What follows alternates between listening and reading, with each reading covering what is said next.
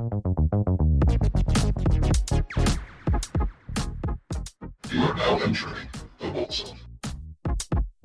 Welcome to the Bolt Zone. This is a competitive Magic the Gathering podcast for the average spike, co hosted by me, Cody DuBose, and the reigning Magic World Champion and Pro Tour March of the Machine Champion, Nathan Steuer. We're bringing you the best tips, tricks, and strategies to improve your game and be a better player. This week we have a lot to talk about. Um, we are right around the corner from round three regional championships kicking off this weekend. So we're taking one last look at the Pioneer meta heading into it. Um, we got some predictions and some hot takes to share about that. And then we're also going to be talking about knowing your deck in Pioneer and the importance of getting reps, knowing your lines, and knowing how your deck fares against the meta. And then last, we're going to take a quick look at some spoilers from the Lord of the Rings set, which will release uh, later this month. But first, Nathan, how are you doing? I'm doing good, and I'm excited to kind of cover what's coming up this weekend with the Dallas regionals and generally what's been going on in Pioneer. I know last time we talked about Pioneer, we were going over the results of the Pro Tour leading into this RC season and talking about what is this RC going to look like that might be different. Um, if you recall, back in Atlanta, we had another Pioneer Regional Championships, and a few big things have changed the metagame since then, especially with the introduction of a new good aggro deck. And so, what I'm excited to cover is what can we expect now that we couldn't necessarily expect then, and what have the shakeups been before we last talked about Pioneer that contribute to maybe a new strategy coming out for this regionals event? yeah, there's definitely some uh, noteworthy changes to talk about, and it'll be exciting to dive into those. Um, but first, I just want to thank our new patrons and everyone who took the time to leave a review. So, we want to give a big shout out to everyone that took the time to leave a review on the show. We appreciate all of the feedback and support you've been giving us over these last three episodes. Um, it's been really awesome to hear uh, feedback and thoughts from the community. So, shout outs to uh, a bunch of anonymous users who gave us five star reviews on Apple Podcasts and uh, for CC Coolian for leaving feedback on Spotify. Um, and a big welcome to our many new followers and all the listeners who took the time to listen and rate the show. Plus, huge thank yous to David Chen by Me or You and Eric Heath for becoming new patrons since the last episode. We really, really appreciate that support what you do helps us keep the show going. So thank you very much for that, patrons. And if you, listener, would like to support the show, you can do so by leaving us a review on your favorite podcast platform or by signing up for our Patreon. We revamped our tiers recently, have lots of new rewards in the Patreon, and you can help keep the lights on for as little as a dollar a month. You can support several hours of the best MTG content around. So if you want to check out our Patreon, the link is going to be in the show notes for you. All right, with that out of the way, um, we can go ahead and start talking about the regional championships. So these are going to start happening this weekend. We have the US, which is taking place in Dallas at DreamHack, and then we have Canada's, one of them at least uh, in Toronto. We got the Southeast Asia, China, and South America RCs all happening this weekend. Uh, last season, they were a lot more spread out than this. So it'll be interesting to kind of see all the results coming in over one weekend and seeing how the format shakes up across all these different high level events. But I guess we can just start with what are your thoughts on what the meta is going to look like now? How do you see it shaking out over these RCs? There is a degree of this metagame has stayed a little static in terms of what the most represented decks are. And a part of this is that people really like the Rakdos deck. I think it's a deck that a lot of people are just drawn to because it is if you played a lot of standard, very similar to the red black shell and standard. It's a deck that feels particularly high agency, which is what people look for in deck selection. You have a lot of options.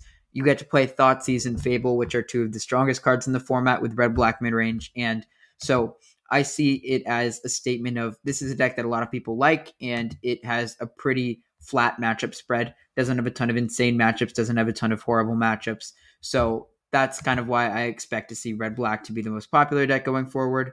Um, green and creativity, two decks that I expect to be uh, uh, quite popular this weekend. Creativity, um, speaking directly towards the last tournament in Valencia that took place over the past weekend, was something that wasn't doing so well prior. It was, if you recall, something that was popular due to Team CFB's um, very good performance with it at the last Pro Tour in Philadelphia.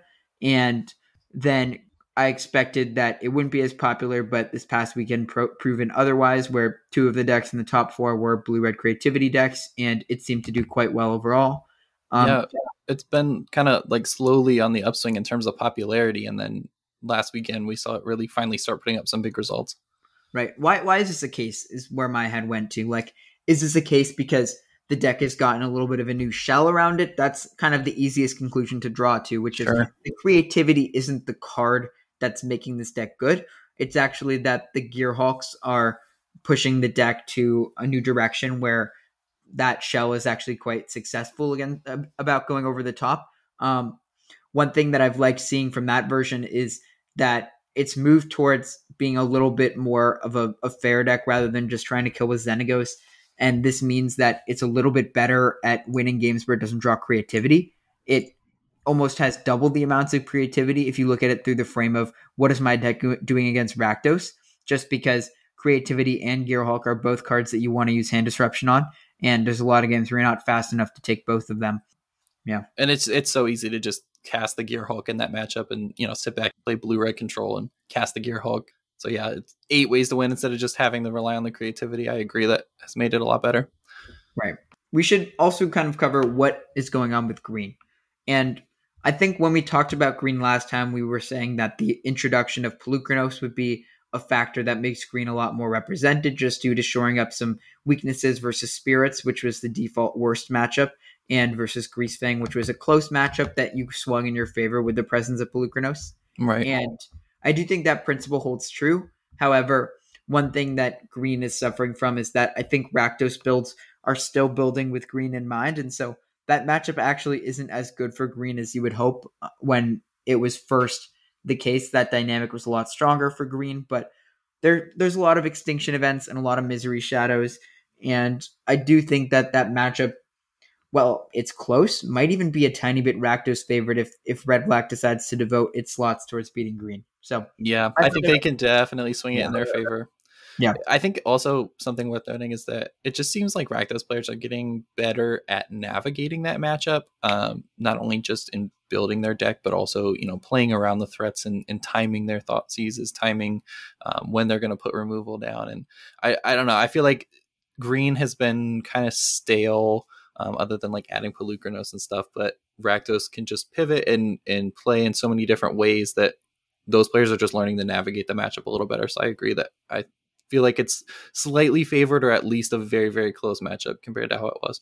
Totally, totally. So, as we kind of covered, Rakdos and Green still going to be quite popular. That matchup is close. Rakdos has a lot of agency in determining if they want to beat Green very heavily and give up some other matchup percentages. What is new though? I mean, I, I do think that the the biggest thing that we haven't really touched on, we've we've hinted at it, but the biggest thing is the presence of the red white convoke deck. Um, Cody, what are some of your thoughts on the red white convoke deck first? Yeah, I mean, I think it's I think it's pretty cool. I I like that we've had sort of a big innovation within the last couple weeks and not just, you know, slotting X new card into a certain archetype that already exists. It's kind of fun having a new archetype being born and molded right in front of us. That being said, I think that the hype around this deck is definitely probably a little higher than it should be.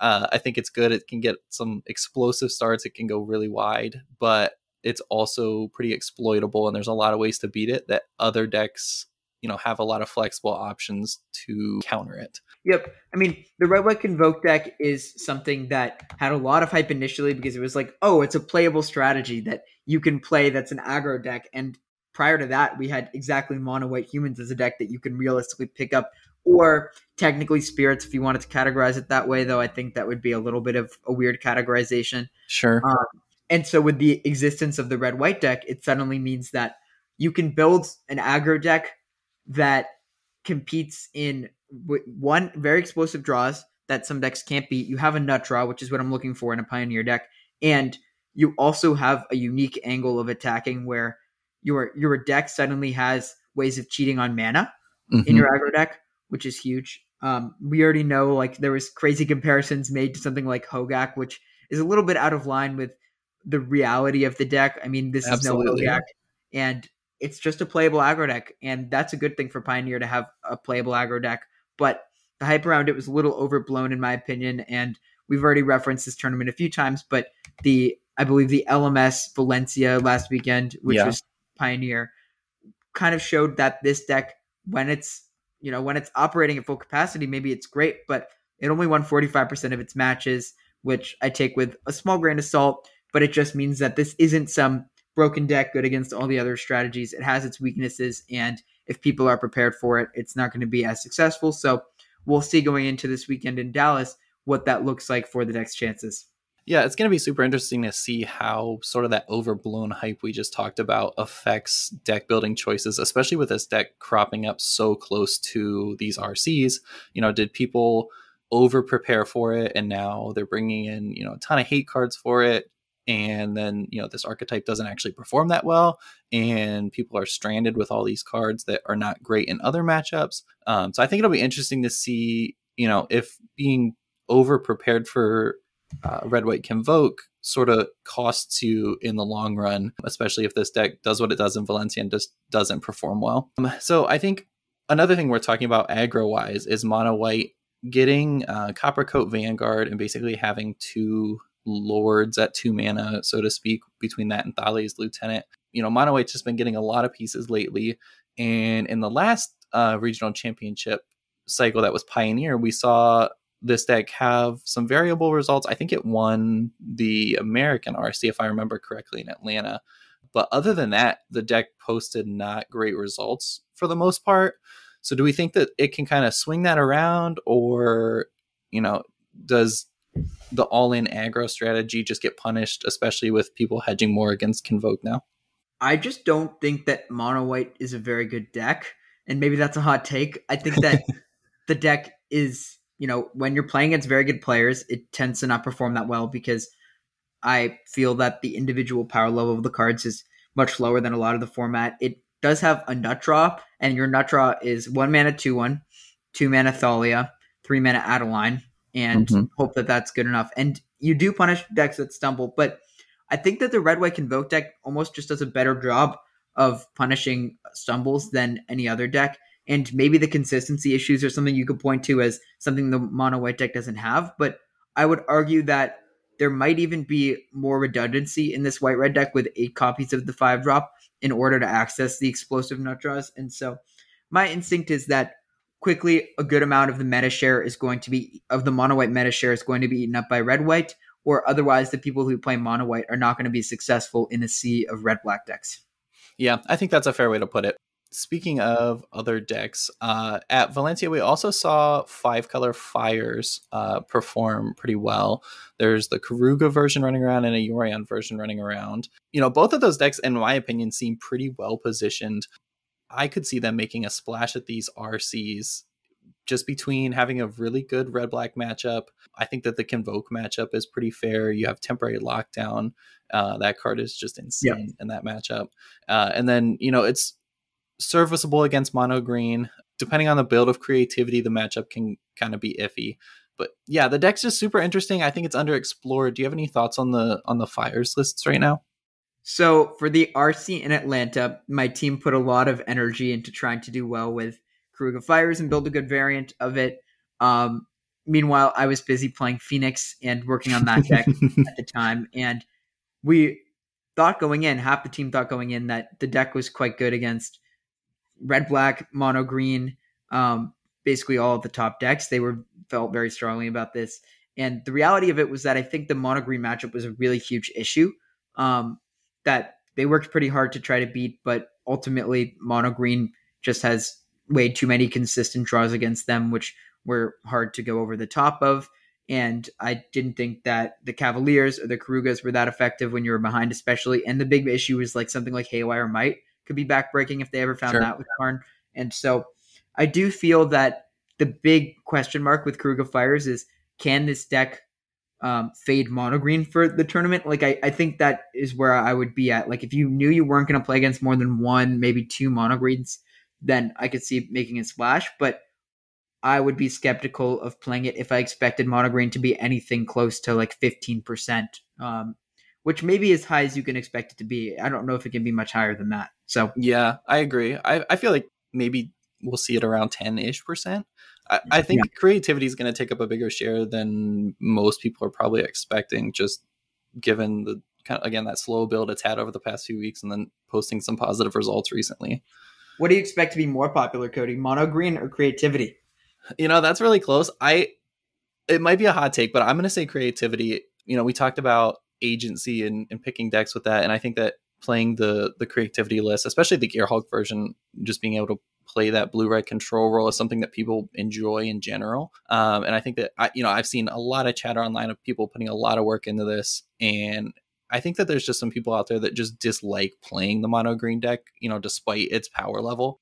And so, you know, for those people who don't want to play green, don't want to play Rakdos, I think creativity is a, a solid choice, you know, to kind of default to. So I wouldn't be surprised if we see that top the meta share for uh, over mono green. Yeah, that's a great point.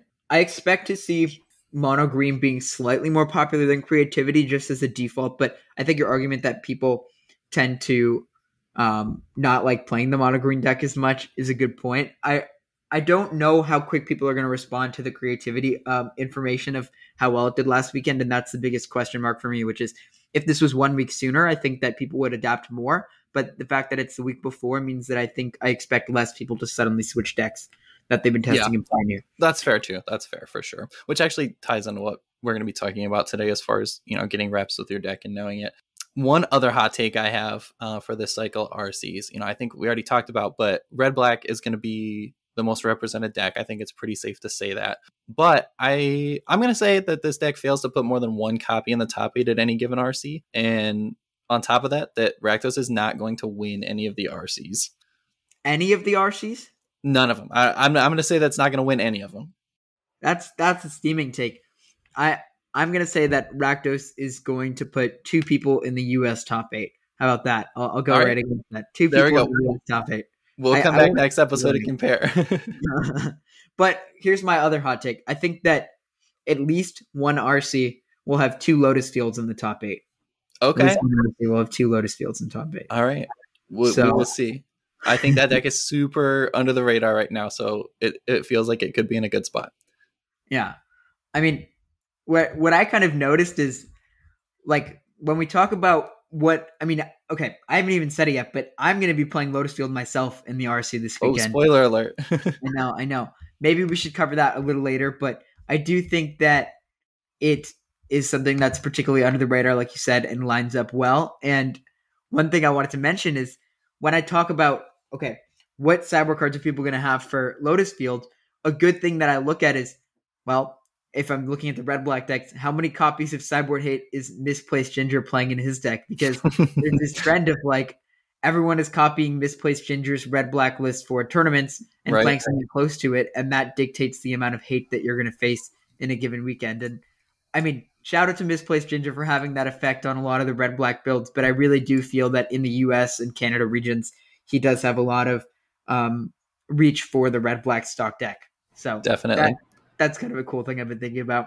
Yeah, for sure. And I mean, if you want to, I wasn't sure if you were going to want to mention what you were playing, but if you want to talk for a minute about Lotus and and how you feel about that going into the RCs, we can do that now. Sure. Yeah, let's cover that a bit. So I think that actually, Cody, as we're covering this, maybe we should also go over our next session and uh, section and talk about knowing your deck because I think that this kind of ties into my reason for playing Lotus. So I'll start there. Um, I I think that a bit of why you should pick your what you should base your deck selection on in Pioneer is you need to have experience with your deck and you need to understand your plan for different matchups because at the end of the day, it is very very hard to pick a Pioneer deck every single week that is different and try to adjust and know your plans in every matchup because there's so many decks.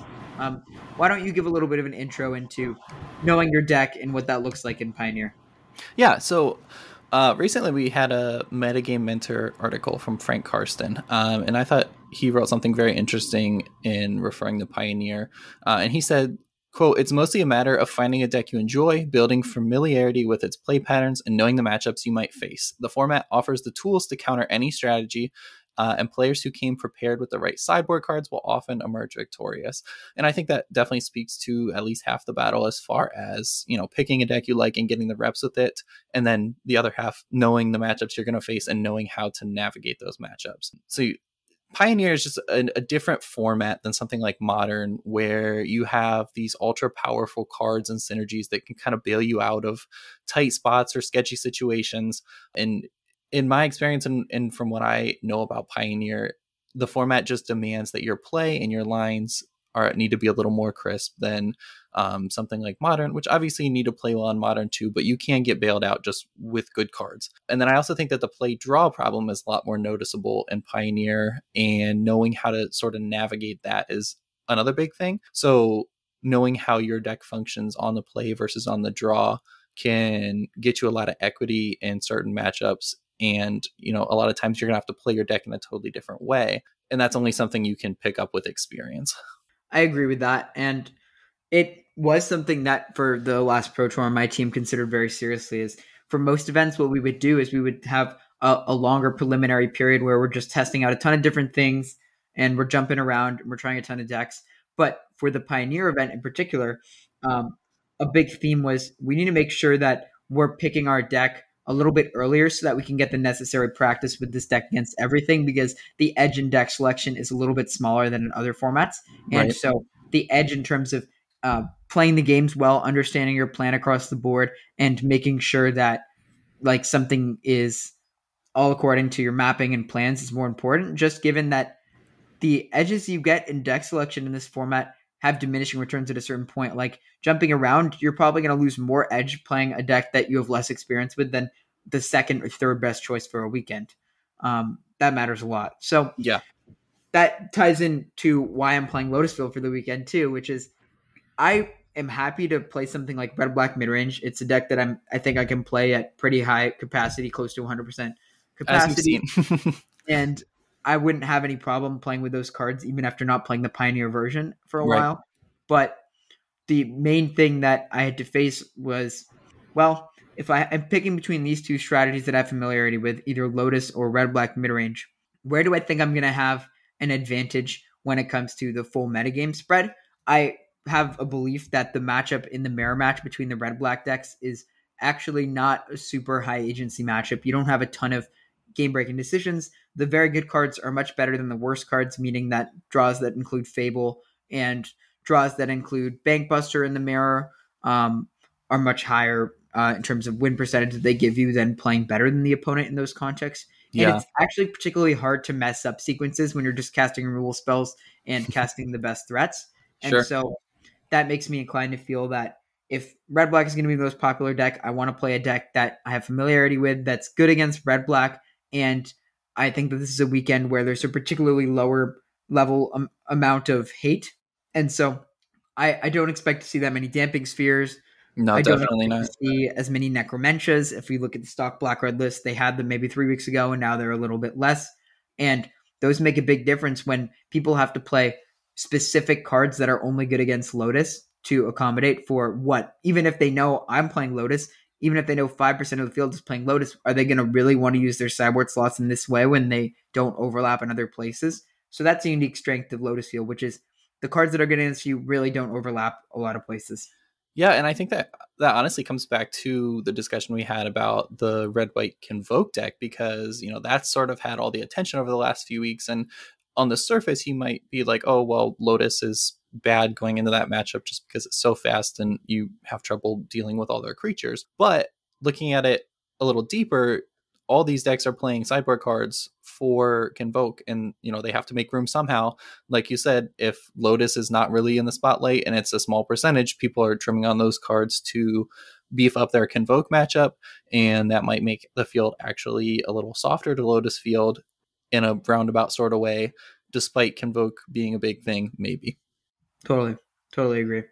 I do think that people tend to not want to lose to these aggro decks harder than they tend to not want to lose to the the one combo deck or two combo decks in the format. Even creativity, which we could previously consider a combo deck, isn't really a combo deck that's weak to traditional combo cards anymore. So that is a big point in favor of like, you know, this deck has shifted into more of a fair deck and you have to have a better plan against Torrential Gearhulk and you can use graveyard interaction, but that's kind of it. And I do feel strongly that the consensus will be that the Gear Gearhulk version is better. Uh, it was kind of uncertain for a little while, but sure. it has become more and more apparent that the Gear Gearhulk version is what people are inclined to play. Yeah, and really that deck just sums up the whole like combo control style where they can sit back and play a totally fair game and never see a creativity or never resolve a creativity and just absolutely blow you out of the water still. So definitely interesting how that has shaped up. Um, I think another thing worth mentioning in Pioneer, as far as knowing your deck, is learning to sequence your lands and build your mana base. So, you know, without fetches, unlike Modern, the mana base can be a lot more fickle in Pioneer, and you have to carefully craft it around what you want to do and then also play it correctly, which I think is something worth noting. You know, a lot of people and you know obviously no hate against ripping a deck list offline and, and playing it for yourself but usually when people do that you know they might change a few slots and they might might try and tweak it and customize it to their play style or whatever. And i think that the mana base is definitely something you have to take into consideration for every iteration of your deck just because it can be a lot more fragile. Obviously if you're playing a one or two color deck it's a little easier um, but as soon as you add that third fourth color things get a lot trickier um, so you know in pioneer we see the triomes, we have check land, shocks, pain land, slow land. So making those mesh together and sequencing your land drops in the most efficient way, the most effective way for your deck, I think can also get you some equity in this format. And it's something that not a ton of people have practice with or are really great at. Um, but I think that that goes back to just getting enough reps with your deck and knowing your lines and where you need to end up on turn four from the very beginning of the game. Any thoughts on lands in Pioneer?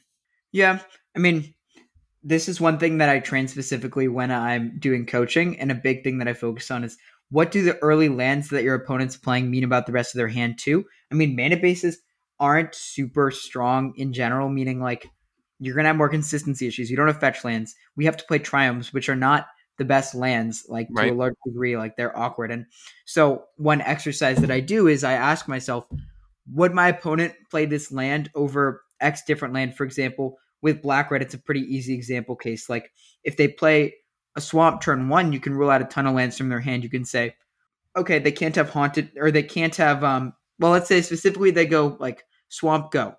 I'm I'm thinking, okay, they can't have Blackcleave Cliffs, they can't have Sulphurous Springs is like a card they could have. They they can't have uh Hive of the Eye Tyrant. Sure. Um if they don't fatal push my one drop, they can't have Haunted Ridge, they can't have Blood Crypt kind of going through this process of elimination through paying attention to their mana. Um, it's very different from modern, where the presence of fetch lands means that the information you gain from the opponent's mana base is a lot more limited. And I know this wasn't exactly what you're referring to, but I do think that there's a degree of which Pioneer mana bases are exploitable in the sense that there are, you know, a lot of decks that have to play very suboptimal lands and can't actually cast their spells super reliably, and it forces them into two color archetypes in most cases. Right. Um, we really see that the punishment for playing a three plus color archetype in Pioneers is very extreme. And something like the five color Bring to Light decks, they have to play a copious number of these trilands, right? Like mm-hmm. in order to make anything work. So it's a big statement of if you want to have your deck, if you want your mana to be functional and cast your spells on curve, you basically need to be in a two color deck with a lot of untapped lands or otherwise be able to utilize basics to some larger degree. Yeah, it's definitely interesting. And the point you brought up about just being able to analyze, you know, what your opponent has in their hand and what their plan is based on their lands, I think is something super interesting. And maybe we can actually dive a little deeper into that in a future episode. But lastly, in this section, just knowing um, the more obscure lines and interactions in your deck, I think also is something worth noting in Pioneer. So, for example, I was playing in an RCQ a couple weekends ago. I picked up uh, a Grixis Transmogrify with Atraxa that looked really fun, so I just wanted to try it out. Was playing a win and in for top eight, and playing against uh, Red Black Sacrifice, I had this line where you know I uh, made a Mirrex token on their end step. I had a Kaito out, the three mana Kaito. Never once have I ever ultimated that Kaito. Uh, but I had an opportunity come up. The game had just kind of ground to a halt. My opponent was tapped out. I could have ultimate the Kaito, swung in with the token, get my Atraxa out of the deck, declared attackers, and totally forgot about it. Um, and I think that no. definitely was won the game. Yeah, it was so heartbreaking. Went on to lose the match in this top eight. So just that is an example. And I think every deck has these obscure lines on them that you're just not going to see that often. Um, but when they happen, they can really swing games in your favor and and knowing them and having mastery over those interactions in your deck is important. Anything you want to share about that? Yeah, and you know, to add on to that, there is a degree of I, I want to get to in a bit, which is how do we approach this as a shift in open deck lists? And what does that mean for a tournament like this? Because I, I do feel like the effect on how you play the game and your opening hands, what your sequences are that you prioritize, changes dramatically just based on how quick Pioneer decks can be. Yeah, absolutely. Open deck list totally changes the way you play out. So we're going to get to that in a second, but before we do, our next segment is brought to you by Boogie Board, the ultimate LCD life pad. Boogie Board's patented reusable writing surface allows you to track life totals and jot down quick notes during casual or competitive play. Never worry about ruining a notebook in your bag or running out of paper mid game again. After taking down your opponent, just press the button to clear and you're ready to start over. Boogie Board's best selling Jot tablet offers plenty of writing surface, while the Jot Pocket is perfect for tighter playing spaces. Boogie Board is available at friendly local game stores across the country and at major retailers. Learn more at myboogieboard.com slash games. That's myboogieboard.com slash games. Never start a match without your Boogie Board. So, yeah, knowing your matchups is super important in this format and although the decisions in Pioneer don't always feel like they're quite as impactful as some of the decisions you have in a format like Modern, they are important. I think one of the gripes people have about this format is that they feel like what they're doing just doesn't matter as much. Um, you know, but it definitely does. And knowing specifically how your deck interacts with your opponent's deck, I think is super important, along with just knowing your own lines. Right. There there are a lot of spots in this format where games feel unwinnable because you started the game unable to win given you kept a bad hand, for example. Yeah. And then it feels like, man, this format sucks. Like I had no agency, but really you did have some agency. You just chose to make a decision that didn't work out or otherwise was incorrect. And the other degree of this is I love that open deck list allows you the opportunity to plan more diligently before a game starts because it minimizes this problem. It means that you're going to play more real games of magic a lot of the time, just given mm-hmm. that a lot of what affects your keeper mulligans is do I have to have something reactive on turn one, or right. can I keep a hand that's a little slower that works at winning a later game? And knowing that information from both sides just means that there's more actual games of Magic being played. Yeah, I think it's huge. I mean, there's so many games going in blind, you know, whether you're playing online or an RCQ or whatever, where you keep a hand that is fine, but it just folds to a turn one elf that you can't interact with, or you're playing against Greasefang and you have no interaction or Grave Hate, and they just roll you on turn three or four. You know, there's so many of those games that are just non games because of your keep.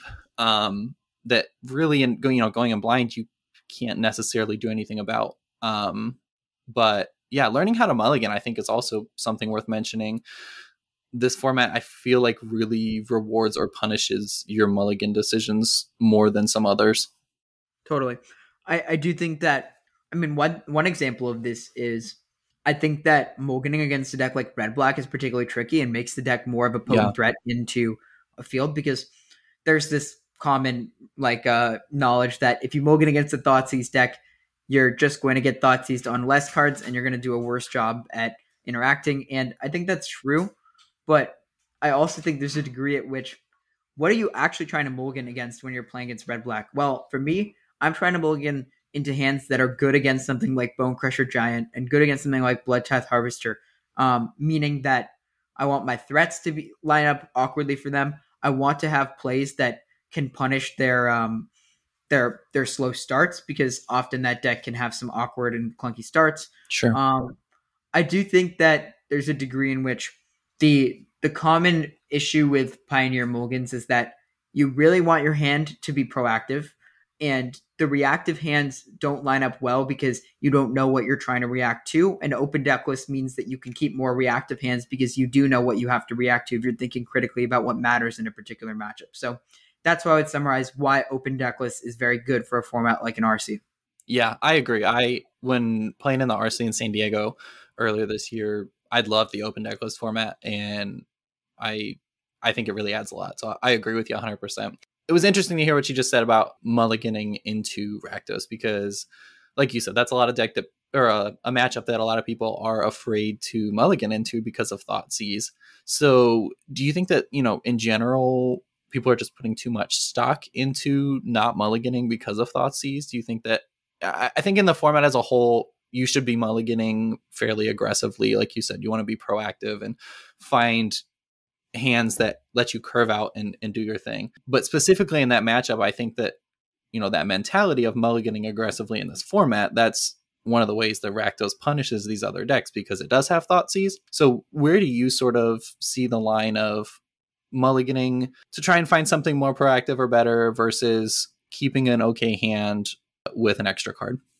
Yeah, I mean, when I approach the Rakdos matchup, depending on what I'm playing, I think that there's a lot of cases in which you can invalidate pieces of cardboard that make up for the mulligan, meaning that like I was kind of mentioning, I think that some of their strengths are that they have cheap removal that's effective against you. And if you can set up in a way where the cheap removal isn't that effective against your hand, for example, playing mono green, elves can often be a liability in a lot of your openers, and keeping hands with more lands can essentially draw you cards in the matchup. Um, so that's one place where I would mulligan more aggressively against Rakdos because I think that they rely on you having awkward starts against them and you yeah. having more expensive cards in hand actually punishes the thoughts Thoughtseize ranges pretty significantly. Yeah, blanking um, their fatal push is huge. Exactly. And so another thing that you can apply here versus Rakdos is if you often end games, well, versus any deck really, if you often end games with cards still left in your hand, that means that there's a good chance that you can be mulliganing more. Um, just because the downside of mulliganing is you start with one less piece of information and one less piece of cardboard that you have to recoup later. Right. But in a lot of matchups, you don't end up losing because both players are hell bent and one player has one more card that ends up being the difference maker, you end up losing because one card was so game breaking that it made up for two to three pieces of material. And so that's my mentality on mulliganing in general, and why I think that the philosophically mulliganing used to be bad in Magic because you didn't have as many cards that you can select from when you're doing right. A, the type of mulligan that we have available, um, the London mulligan where you can put cards back, and now resources end up mattering less than good starts and so you can tend to approach it with I'm going to mulligan more aggressively, even in the face of Thoughtseize decks, if I can piece together a plan. Yeah, I think that's super important, and that's a great mentality to keep. I think you know, going back, if you picture how many games you've lost with cards in hand, uh, it's probably more than cards you don't have in hand. So that's that's super interesting. I'm glad you brought that up. Um, one last thing I want to talk about in this section of knowing your pioneer deck is sort of we hear all the time in combo decks is is knowing when to go for your combo and i think that that's important here for decks like creativity or lotus or whatever but also on a bigger scale knowing when your deck is sort of ready to turn the corner or knowing when your deck is ready to close out the game um how do you go about that you know kind of timing it up and knowing when to go for it versus when you need more resources or you need to kind of sit back Right. This is where I usually ask myself, what is my opponent's biggest punish, their most punishing play? And if I'm in this position and they make this punishing play that they didn't necessarily have an opportunity to make earlier, that's an important part of this. Could they have made this play earlier? Do I have to consider it in their range?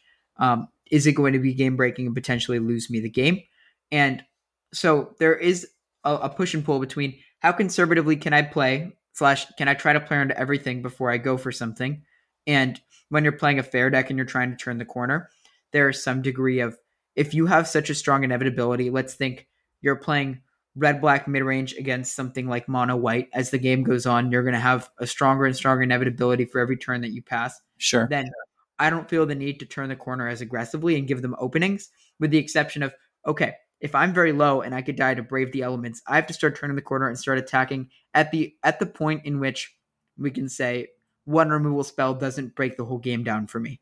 Um, yeah, some that makes sense. Philosophy of what is the breaking point in this game, and so I like asking myself when is when is this like a critical turn in the game? That's the window that you're looking for, and it's more apparent when that critical turn is when you're playing a combo deck and you see I'm going to die next turn. The the adage there is okay. You want to make your combo work the turn before you die to give yourself the most chances of being successful at it with the with the most amount of information that you've gotten and that's what the critical turn is pointing towards which is when are you going to be at the the difference between the most successful and the the closest to losing the game which is where you're you're going to want to go for the kill most of the time and that might be antithetical people might think well when you see yourself at a high chance of winning you should just go for it but my approach is more similar to i want to guarantee that i win if i'm if i can't think of a combination that actually kills me or some way to disrupt me, I'm going to build and build and build until I get to that critical turn. Sure. So, yeah, I, I do think that it is uh, important to recognize what that critical turn looks like depending on the context of the matchup If you're playing an aggro deck, that might mean making a riskier play on a turn before your opponent can play their most threatening play. And the basis for this decision making is often what is the worst possible card from for my opponent to play right now for my game state? How likely is it for them to have that card? And if they make this play, can I still beat it if I go for a risky line? So that's the risk analysis process that I usually go go through. Yeah, very insightful, and I think that that honestly sums up this section perfectly because you mentioned two things. You mentioned knowing when you need to go for when you when you need to go for it and what your deck needs to accomplish it, and then also knowing what the most punishing play is. So knowing your opponent's deck and knowing the meta. Um, and again, both of those things come with time, come with reps. So people get your reps in with Pioneer. Super important. Pick your deck, learn your deck, uh, and pick up some equity in that way. All right, and so before we close out today, um, I just want to touch on a few quick spoilers that we have seen from the Lord of the Rings set, and this is going to be straight to modern. So similar to Modern Horizons, although from what we've seen so far, the power level is not looking anywhere near that. But Lord of the Rings will be coming out on June 23rd, and you'll have a chance to play with those cards very soon. So, right now in this episode, we're just going to talk about um, cards that have been newly spoiled within the last couple days. So, not stuff that got previewed way earlier, like the One Ring, Reprieve, stuff like that. Uh, and we are recording this on Thursday morning, so anything that comes out after this we'll touch on in the next episode. Uh, but these are just a few cards so far that look pretty interesting. So the first one, Forge Anew. This is a three mana, two and a white enchantment. Uh, when it enters the battlefield, you can return a target equipment from your graveyard to the battlefield. Uh, and then on your turn, you can also activate equip abilities anytime you can cast an instant, and you can pay zero rather than the equip cost for the first equip you do each turn. So all three of those lines, hammer players are just salivating over, except for the three mana cost. Um, so it is a bit expensive, but it does do everything you want. It does a lot. How do we feel about this for modern hammer time? I mean, this card is basically a hammer, a cigar Sigarda's Aid a Puresteel Paladin all in one card. All one, yeah. Think about it like that. You're actually saving a mana, right? That's very yeah. that's true. You're getting a discount. Three mana um, never looked better. I I actually think this card has a very high potential for being good, especially as a cyborg card that just lets you consolidate how many cards you actually need to do the effects you want to do. I particularly like that it return something from the graveyard because if you're playing against a discard deck, Hammer is the card that they want to take the most. And so it's at a premium versus Thoughtseize decks or otherwise decks that are going to disrupt your hammers from hand. Yeah, it looks good to me. I'm curious to see how it affects hammer time. I can't see it making an impact in any other shell, but we do have a, a tier 1.5, tier 1 strategy that would love to try a few copies of this. Yeah, absolutely. It'll be interesting to see how deep they go on it and you know how many copies run if it's a main board, sideboard. So definitely want to keep an eye on. Uh, next up is Moria Marauder. So this is a red red goblin warrior. Uh, has double strike. It's a one one, and it says whenever a goblin or orc you control deals combat damage to a player, you can exile the top card of your library and you can play that card this turn. So this is a nice new addition for any goblin deck we have. Uh, since we got uh, Rundvelt Hordemaster a few sets ago, um, the goblin deck has kind of been crawling around on the fringes. Obviously, this is a nice inclusion there. Unfortunately, it does still get hit by Wrenn and Six and all the other removal, um, but it does solve your problem of kind of running out of gas too soon and, and just being able to play more threats and and refill the battlefield. Any thoughts on this one? This card is quite strong. I mean, it. I missed the first time I read it that it said whenever a goblin deals combat damage. Yeah, and no um, once per turn. and it's not once per turn, so you can um, trigger it two to three times the turn it comes down. You can trigger it itself two times if you ever hit with it. Yeah. Um, if it's pumped, it's very hard to block. I think that it's the sort of card that I don't know what effect the Goblins deck is missing, but this might not be the exact effect that it's missing to be successful. Right. We'll just have to wait and see. But I do think that it dying to Wrenn and Six and it just being a generic creature that doesn't do anything in the turn. Uh, I mean, it does do some something the turn it comes into play, so it, it is quite powerful. But it doesn't seem broken to me. It just seems like an upgrade over some existing exactly. cards and goblins. Yeah, I agree with that. Uh, all right, next up, totally different direction. We have Aragorn the Uniter. So this is uh, a WUBRG creature uh, 5 5 legendary creature, human noble, and it's got four lines of text. So whenever you're casting other spells, you get to do something. When you cast a white spell, you get a 1 1 human soldier token. Uh, when you cast a blue spell, you get to scry 2. When you cast a red spell, Uh, it deals three damage to target opponent, and whenever you cast a green spell, a target creature you control gets plus four, plus four until end of turn. So obviously, uh, this is going to have a hard time in formats outside of modern. Uh, but in modern, we do have a really good four or five color deck. Um, and notably, you can play this off of your Omnath mana uh, after cracking the fetch. So you get a lot of extra value. You're already casting spells out of all these colors. The question is, is this enough power to slot into that deck when you have it full of pitch elementals and good spells? Um, does it make the cut? It's a lot of text that kind of does nothing, to be quite honest. Um, for for the modern power level, like getting plus four plus four, dealing three damage is not really abilities that you want in a four color shell, and making a one one is pretty minimal. And dealing, uh, or sorry, uh, scrying two is good. I mean, it might be the best ability on the card, the best incentive for this card is if you cast one multicolored spell, you get all four abilities, which can get out of control pretty quickly.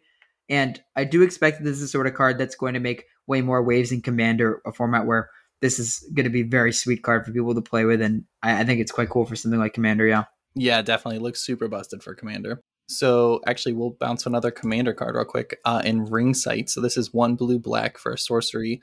Uh, it reads: The ring tempts you. Search your library for a card that shares a color with a legendary creature you control. Reveal it and put it into your hand.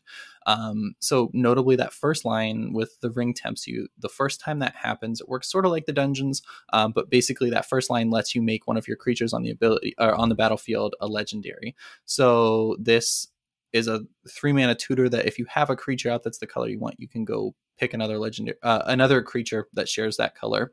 Um, so this looks like a, a, super sweet tutor for commander. Um, right, it can see- actually get anything. Right, you can get anything that shares the color with it. So it, it is. Oh nice yeah, tutor. that's right. You're mm-hmm. right. Yeah, I, I read it as a creature, so that is that is good. Um, I see this having not too much impact in 60 card formats, but another one that looks fun for commander. Yep, cool card. I, I don't see it making any constructed impact though. Yeah. Next up, one that is looking like it definitely could have some constructed impact in Orcish Bowmasters. So this is one in a black for an Orc Archer, uh, one one with Flash. Uh, when it enters the battlefield, and whenever an opponent draws a card except the first one they draw in each of their draw steps, uh, Orcish Bowmasters deals one damage to any target, and then you amass Orcs one. So that's the same as amassing with armies before. It's just Orcs now this card is looking brutal for legacy. Uh, I've been seeing people calling it Death to Delver and similar names. uh, this card looks pretty sweet in legacy. I'm not sure where else we're gonna see it, but it looks great there. Yeah, it looks sweet to me. It it could be good. It does have like a nice piece of text as well, and you know it's two mana for two power, sometimes three very quickly, and it deals one to something. And um, I like this card a lot. I I don't know how big of an impact it's gonna have, but it's cool. Yeah. Any chance that modern uh, Rakdos scam would pick this up as you know a sort of counter to Ragavan and DRCs, or is it just not quite flexible enough? I don't know if they care about those cards enough. I mean, maybe I'm underrating the power level. It's it's kind of too early to say, but I would suspect not. Typically, yeah. Yeah, that's fair. But yeah, Legacy, watch out. We'll have to see how this plays out. Next up, we have Samwise Gamgee. So green and white, you get a legendary creature, Halfling Peasant for the 2 2. Whenever another non token creature enters the battlefield under your control, you create a food token. Uh, and then you can also sacrifice three foods to return a target historic card, uh, so artifact, legendary, or saga, from your graveyard to your hand. So some interesting food synergies, not only just on this card, but also in this set. Um, and notably in modern, we did have the Asmo food deck uh, putting up some results for a little bit. It's definitely fallen off now. Um, but do we think that the food synergies in this Lord of the Rings set could help bring that back, maybe in an Abzan look? Yeah, I could see it. I mean, one thing I'm more excited about with this card is the combo with Cauldron Familiar too. Yeah, like with Cauldron Familiar um, and a sack outlet, it goes infinite. Actually, infinite damage. Mm-hmm. So that that's a cool three card combo where you know if you played a Viscera Seer, this card and Cauldron Familiar, you just get infinite drains um, given that you can sack, return cat, make another food, sack, return cat, make a food every single time. Yep. Interesting. Interesting. Uh, and then the last one we're going to talk about today is Rosie Cotton of South Lane. So this is uh, two and a white for a 1 1 legendary halfling peasant. Uh, when ETBs, you create a food token. And whenever you create a token, you put a plus one plus one counter on a target creature you control other than Rosie. So this is another interesting tokens card. We also have another infinite combo here with Scurry Oak in modern. Scurry Oak combo. yeah. So another piece for that, we can uh, do crazy things. Any thoughts on this one? Um, it seems like it's not going to make any waves in modern, but I mean, it's a cool combo card, and I, I think in other formats it could be good, like in um, Commander or something else. But I, I really don't think that it's. I think it's too slow for modern. Yeah, that makes sense. All right. Well, uh, that is the Lord of the Rings previews we have to go over today. So, like I said, we will talk about some more in the next episode if anything noteworthy comes out. Uh, there's still a lot of cards from the set to get spoiled in the coming days. So, we will keep an eye on those and keep you updated. But, Nathan, anything else you'd like to mention before we head out for the day? No, I'm super excited for the regionals. And, uh, you know, if you're a fan of the podcast, feel free to come up and say hi, and I'd be super excited to talk to you in Dallas. So, looking forward to meeting you awesome folks there. And uh, good luck to all our listeners who are competing in the RC yeah, definitely. Good luck to everyone, and Nathan, good luck to you as well. We uh, look forward to hearing how it goes, and we'll, we'll definitely chat about that in the next episode. And also, just to throw this out there, we are going to be having some really great guest episodes coming up soon. We'll have more information about that in the coming weeks, but we'll also be posting a prompt for our patrons to ask questions and get them answered on those guest episodes. So be sure you subscribe to the Patreon uh, for that and all the other awesome benefits. And then lastly, do you like the content we've been putting out? We want to hear from you. We want to, like I said in the first episode, we want to sculpt this show to be everything you want so you can get the most out of it. So let us know what you're liking, what you're not liking, what do you want to hear more of. And you can use our new hashtag, hashtag Bolt Zone Chat on Twitter. We'll be checking that so you can get in touch with us that way to let us know your thoughts. So thank you so much for listening to this episode of The Bolt Zone. If you enjoy the show, please give us a follow and leave a review on the podcast platform of your choice. We read all of them and love to hear from you.